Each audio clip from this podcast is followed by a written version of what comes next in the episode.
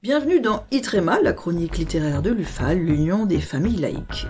Philippe, la semaine dernière, vous nous faisiez la chronique d'un livre intitulé L'identité pourquoi faire, sous la direction de Jean Birnbaum. Pour cette 17e édition, vous nous proposez un livre de Rudy Reichstadt, L'opium des imbéciles. Oui, alors, fondateur en 2007 et directeur du site de référence Conspiracy Watch, l'observatoire du conspirationnisme, Rudy Reichstadt propose dans ce petit livre un panorama actuel des théories du complot du conspirationnisme et de leurs avatars. En plagiant dans son titre à la fois Raymond Aron, qui avait écrit euh, que le marxisme était l'opium des intellectuels, et Auguste Bebel, qui avait écrit que le socialisme des imbéciles était l'antisémitisme de gauche, donc euh, il fait un mixte en nous proposant l'opium des imbéciles, l'auteur ne dissimule pas son aversion pour euh, ces théories conspirationniste, ni sa volonté de les combattre, mais il s'efforce ici d'en démontrer les mécanismes et d'en illustrer concrètement la nocivité. Pour Rudi Reichstadt, donc, l'expansion de ces théories n'est pas simplement le symptôme d'une crise de la démocratie libérale, elle en est aussi un facteur d'aggravation à part entière.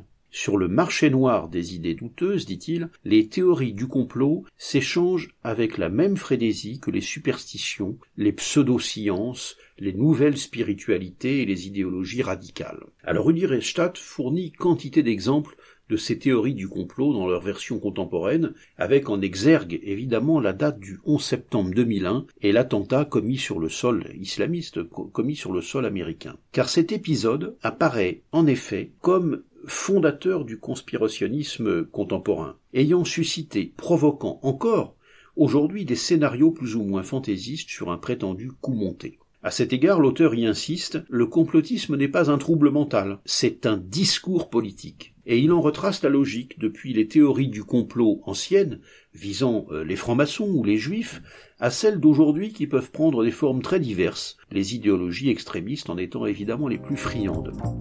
Itrema, la chronique littéraire de l'UFAL, l'Union des familles laïques.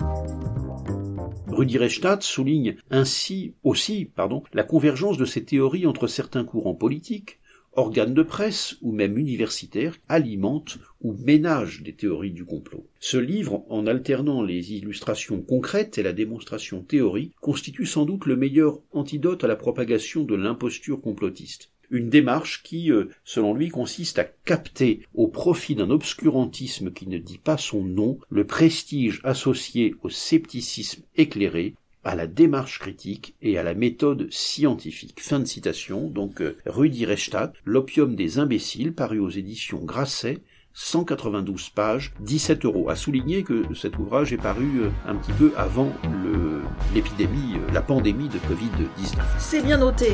Merci Philippe. Je vous retrouve la semaine prochaine pour un ouvrage intitulé Procès Papon quand la République juge Vichy de l'auteur Jean-Marie Matisson. Bonne semaine à vous Philippe. Bonne semaine à vous Emmanuel.